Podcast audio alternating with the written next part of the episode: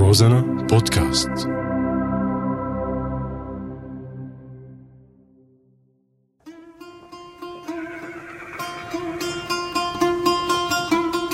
عوالم وأعلام. يأتيكم معي أنا صهيب أحمد. أهلا بكم مستمعينا على هوا راديو روزانا. نتحدث اليوم عن مملكة أثرية عريقة لم يسمع باسمها الكثير من السوريين. تدعى إيمار.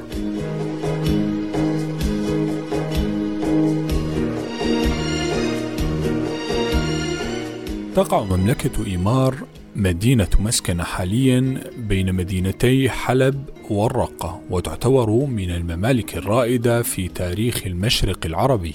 يعود تاريخها للألف الثالث قبل الميلاد وتحديدا لعام 2400 وحسب العلماء يعني اسمها إعمار وكانت مبنية من الحجارة على شكل مدرجات ثم تحول اسمها في العصر البيزنطي إلى بارباليسوس واختصر في العصر الإسلامي ليصبح بالس. كانت إيمار من الموانئ المهمة على نهر الفرات وكانت نقطة الوصل بين منطقة الجزيرة والساحل السوري. ورد اسمها في العديد من النصوص والوثائق الكتابية المكتشفة في بلاد ما بين النهرين وشمال سوريا. كما ورد في قائمة المدن المكتوبة على جدران معبد الكرنك في عهد تحوتمس الثالث وتشير نصوص إيبلا إلى أن إيمار كانت مملكة سورية صغيرة وتضمنت النصوص بعض أسماء ملوكها.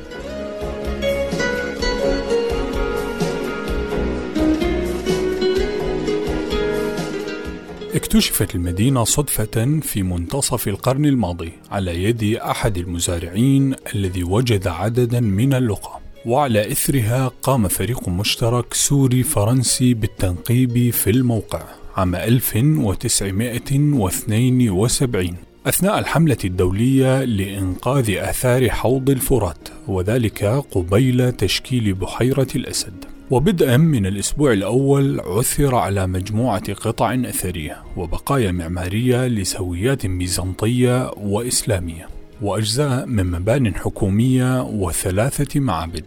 عثر فيها على ألواح حجرية حفر عليها أسماء آلهة المعابد مثل عشتار والإله تشوب وحدد.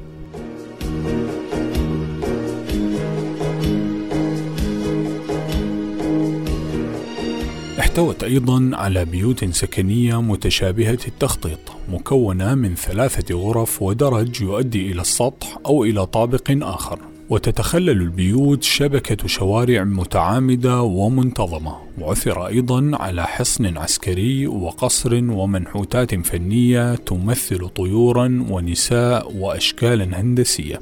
أظهرت أهمية التصوير النحتي آنذاك وإلى جانب المنحوتات عثر على تماثيل برونزية داخل معبد إله العاصفة وكانت دون أذرع منها إنسانية وأخرى حيوانية. كذلك عثر على مجموعة مجسمات طينية على شكل أبراج أثارت بروعتها اهتمام الباحثين. ناهيك عن 500 مجسم لنساء من الطين المشوي.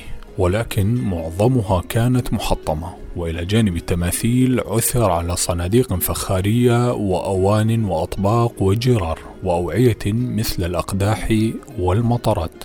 واكتشفت البعثة الفرنسية خلال أربع سنوات أكثر من 1500 رقيم مسماري دون عليها بعدة لغات كالسومرية والأكادية والحثية.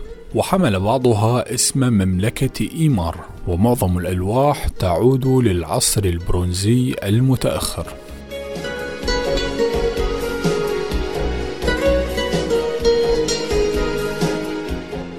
تضمنت الألواح محفوظات دينية واقتصادية وإدارية وسياسية إضافة إلى تعويذات ومحفوظات تتضمن رسائل ووصايا. المحفوظات الدينية تجاوز عددها 400 لوح فخاري كشفت بمضمونها عن الكثير من المعتقدات الدينية. السائدة في سوريا آنذاك. وتحدثت حول الهبات والنذور والأضاحي والأعياد مما ساعد على معرفة أسماء الآلهة المعبودة ودور الكهنة في المجتمع ومكانتهم. فشكلت أرشيفا متكاملا أضيف إلى أرشيف مملكة أوغاريت وحسب الوثائق المكتشفة فإن السلطة لم تكن بيد الملك وكانت محددة ومقيدة ومرتبطة بقرارات يصدرها مجلس الأعيان والشيوخ. وهناك سلطة أكبر وهي سلطة المعبد ورجال الدين الذين كانوا يشرفون على فعاليات اقتصادية مهمة. قدمت إيمار الكثير من الآثار العظيمة والوثائق المهمة. إلا أن أهمها رقم مسماري يذكر لنا أيام الأسبوع الحالية مع نصوص أخرى. ذكرت أنواعا من الآلات الموسيقية التي استخدمت في القرن الرابع عشر قبل الميلاد. ورغم أن المملكة وقبل البدء بأعمال التنقيب تعرضت لأعمال نهب كثيرة إلا أنها نالت بجدارة لقب ثالث أكبر مملكة في حوض الفرات. صهيب أحمد روزا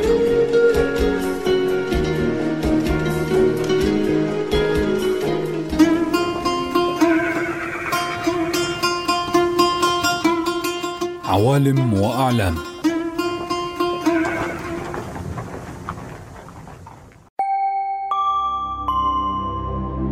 روزانا بودكاست.